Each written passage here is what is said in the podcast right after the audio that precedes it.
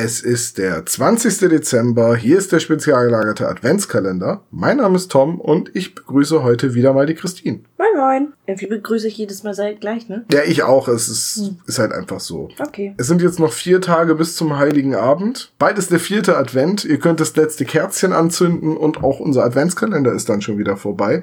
Und heute gehen wir nochmal und zwar schon wieder, weit zurück in meine Kindheit, in meine Jugend. Ich habe wieder etwas rausgesucht, das mich als Kind sehr begeistert hat, nämlich Tim und Struppi. Ja. Hast du die Comics gelesen? Nein. Hast du die Hörspiele gehört? Nein. Hast du die Zeichentrickfilme gesehen? Seltenst? Was für eine traurige Kindheit hattest du denn ohne Tim und Struppi? Ich habe den Kinofilm gesehen. Und das dazugehörige Computerspiel gespielt. Moment, den Kinofilm, die Neuverfilmung von Steven Spielberg haben wir zusammen gesehen vor ein paar Jahren. Peter Jackson. Stimmt, die haben das zusammen gemacht. Ähm, die Hörspiele, um die es heute gehen soll, sind entstanden zwischen 1984 und 1987. Kein Wunder, dass ich die nicht gehört habe. Du warst minus drei, als die Serie eingestellt wurde. Ich wurde gerade ein Jahr alt. Und von den klassischen Tim und Struppi Geschichten sind 20 als äh, Hörspiele produziert worden. Hm. Ich hatte damals drei Kassetten. Nämlich die zwei, die drei und die fünf. Moment, nee, jetzt habe ich gelogen. Die vier hatte ich auch. Dann hatte ich wohl doch vier Kassetten. Aber mir fehlte immer die eins.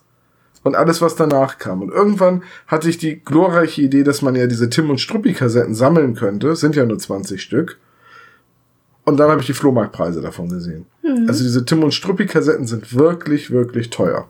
Da gab es auch, glaube ich, nie eine Neuauflage. Also von den Kassetten jetzt, ne? Nee, ich glaube nicht. Also vielleicht gab es ein paar Auflagen damals, aber es ist nicht irgendwie in den 90ern oder so Ja. nochmal wiedergekommen. Die Tim und Struppi-Kassetten waren, glaube ich, auch damals keine so riesigen Auflagen, aber ich habe da jetzt keine Zahlen. Ähm, ich, Tim und Struppi ist natürlich jedem bekannt, die Comics von Hergé, dem belgischen Zeichner, äh, der mit seinem Tod verfügt hat, dass niemand Tim und Struppi fortsetzen soll, weswegen irgendwann kam da halt einfach nichts mehr nach. Und der Kinofilm, den wir gerade schon angesprochen haben, der fasst ja so ein paar Geschichten zusammen. Ja, die ersten drei oder so. Beziehungsweise hat da noch so ein paar Elemente aus anderen Aus späteren, Folgen. ja. Unter anderem tritt halt die Opernsängerin auf im Film, obwohl sie in den Geschichten erst später kommt. Aber es geht halt in dem Film um das Geheimnis der Einhorn und den Schatz von Rackham, dem Roten. Ja, Und das sind auch so die ersten Hörspiele. genau. Ähm, ja. Bevor wir auf die Sprecher etc. eingehen, mal, mal die Frage an dich. Du hast ja die Hörspiele mir zuliebe mitgehört.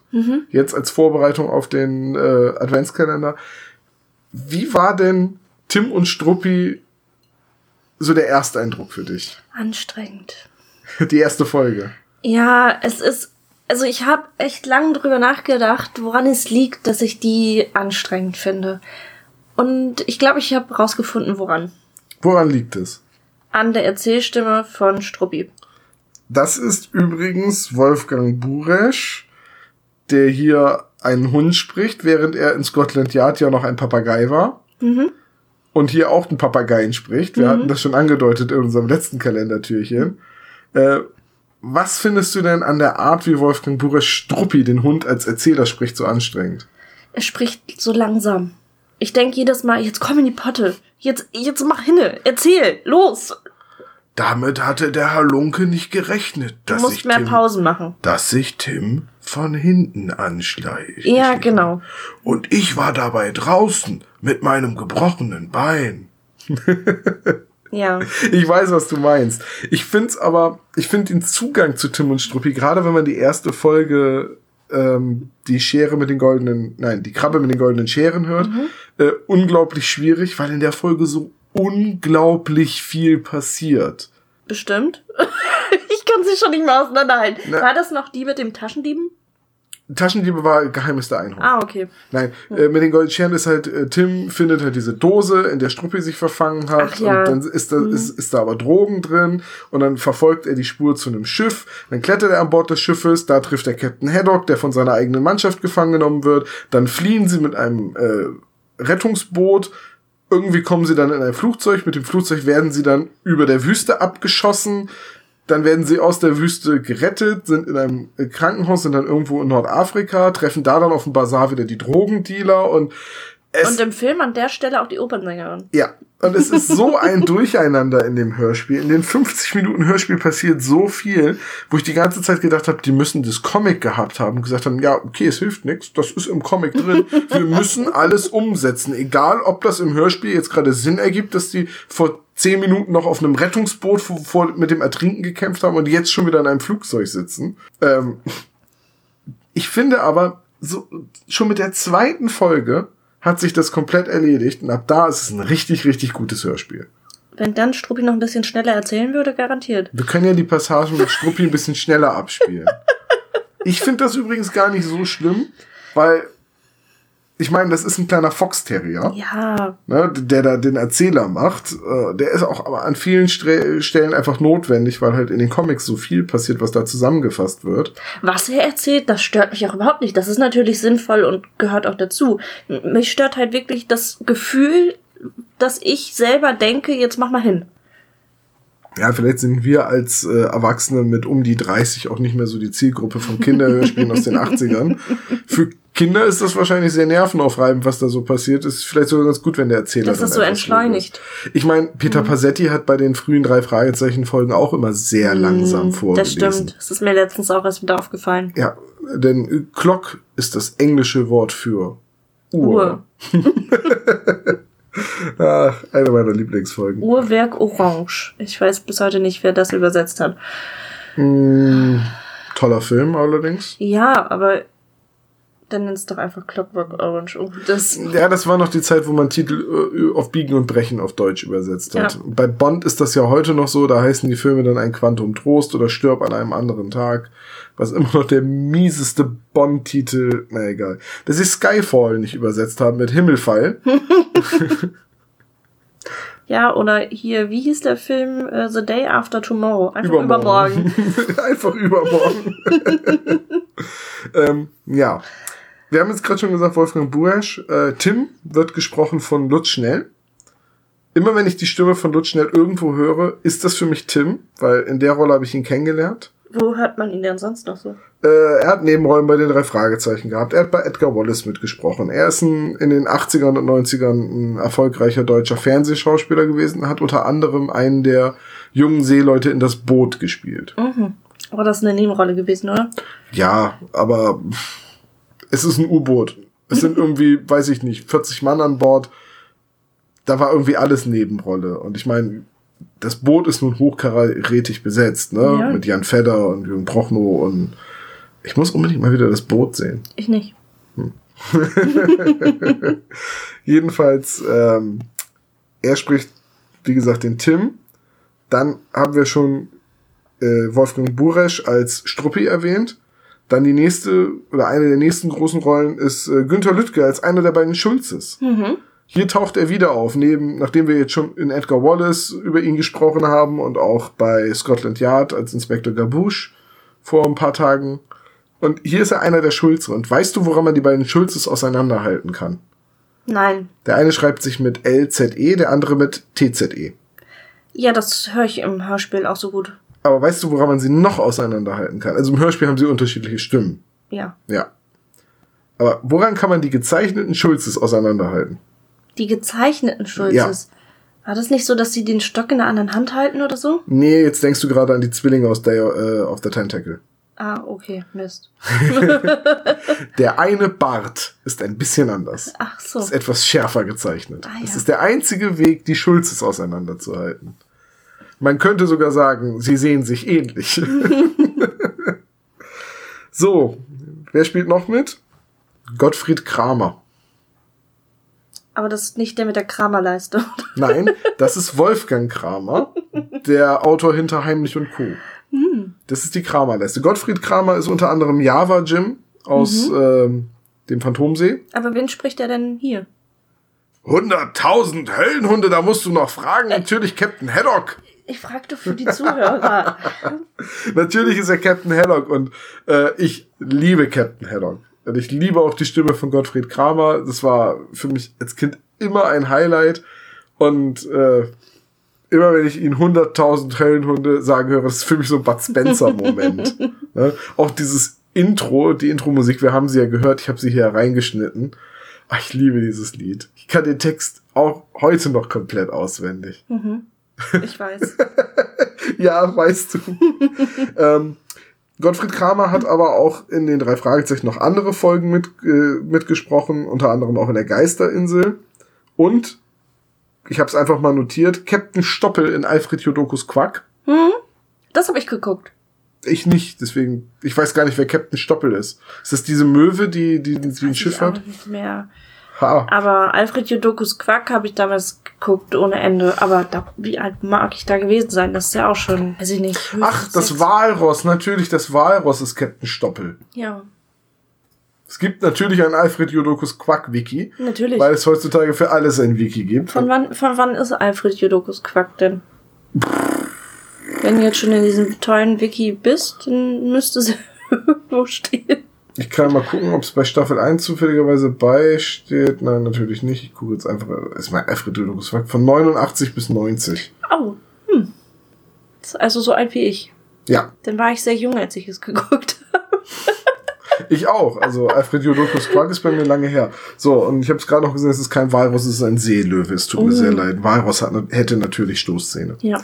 Ja, also Captain Stoppel ist äh, das Walross. Mhm. Nein, der Seelöwe, verdammt. Und ganz wichtig, Gottfried Kramer hat auch in Masters of the Universe, also in He-Man mitgesprochen, da ist er Merman. Mhm.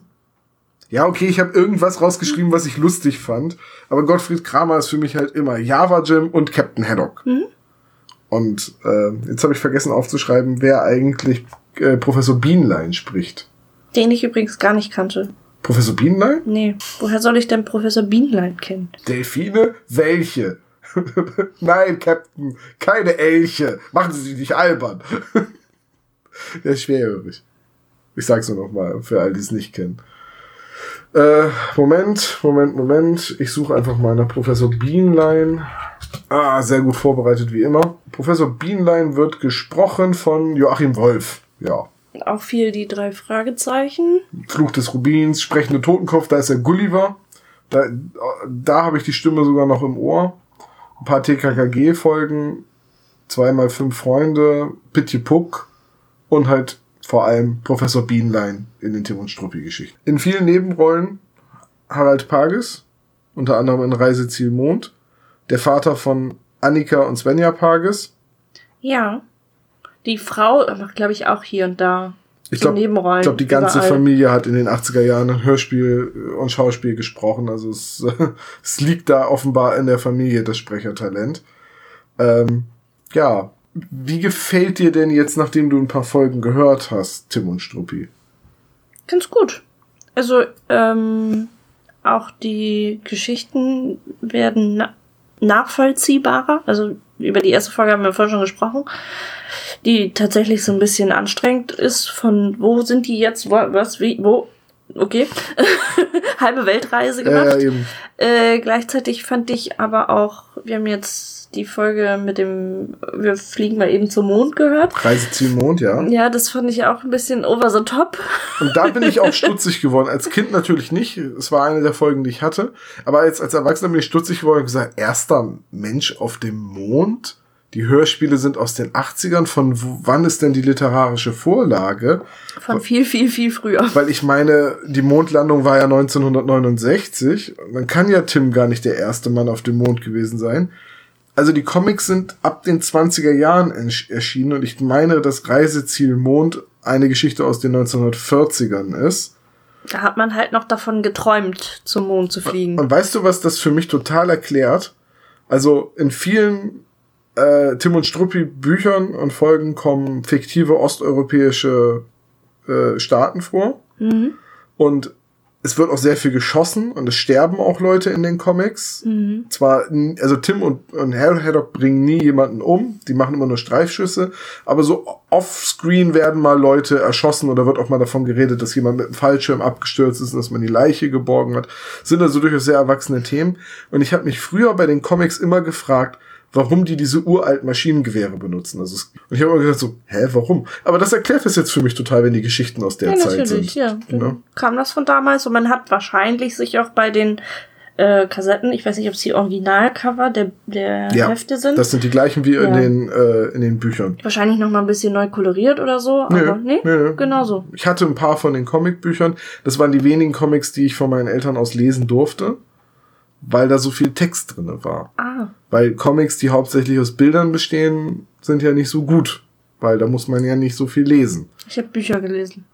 Ich war nie so der Bücherleser. Ich war immer Hörspiel, Lego bauen und Comics. Und in der Grundschule fand ich diese Bücher toll, wo Wörter durch Bilder ersetzt wurden. hatte ich nur ein einziges mit diesem äh, Elefanten. Kann sein, ich habe die bei uns in der, in der, also wir hatten in jedem Also, Klassenraum hatten wir so ein, so ein Diesen, Bücherregal. Ich weiß nicht, diesen Elefanten, der König ist. Keine Ahnung mehr, wie der heißt. Muss ich Keine jetzt gleich googeln. Ne, aber, äh, und lustige Taschenbücher habe ich in der Grundschule gelesen. Ja, da habe ich auch ein paar von gelesen. Und Ja. Mickey Mouse. Ja. Mhm.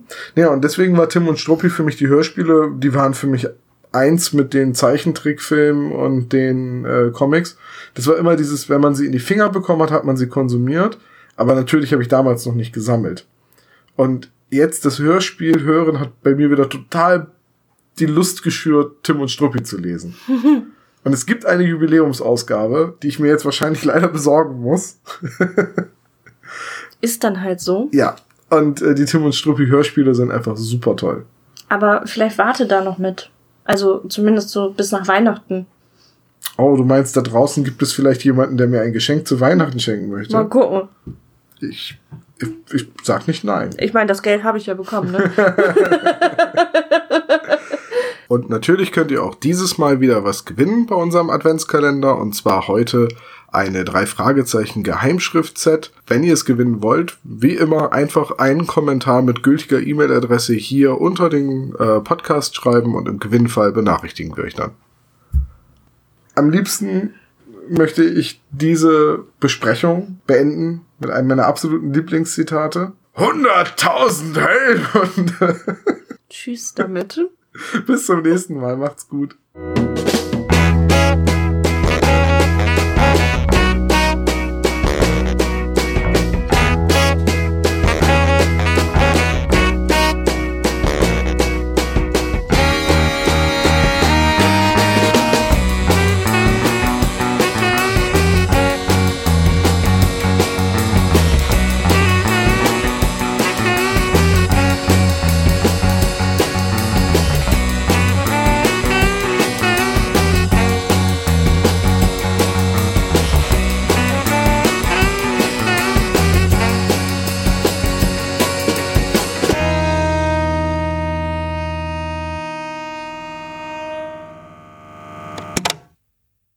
Vielen Dank für das Hören des spezial gelagerten Sonderpodcasts. Wenn ihr uns unterstützen wollt, könnt ihr das gerne machen unter patreon.com slash spezialgelagert als regelmäßiger Patron oder ihr schickt uns ein Trinkgeld über paypal.me slash spezialgelagert. Dieser Podcast ist und bleibt ein reines Hobbyprojekt und steht in keiner Verbindung zu Kosmos oder Europa. Unser Dank gilt der Band Dr. Orgel, dass wir Lied nicht kleinlich verwenden dürfen und Heinz Kreienbaum als unserer Station Voice. Ihr findet uns unter Instagram, Facebook, Twitter, jeweils als spezial gelagert, bei YouTube als spezial gelagerter Sonderpodcast und natürlich auch bei Spotify, Deezer und iTunes. Wir würden uns sehr freuen, wenn ihr uns Grüße auf unseren Anrufbeantworter sprecht. Die Nummer hierfür lautet 0421 175 43430. Macht's gut!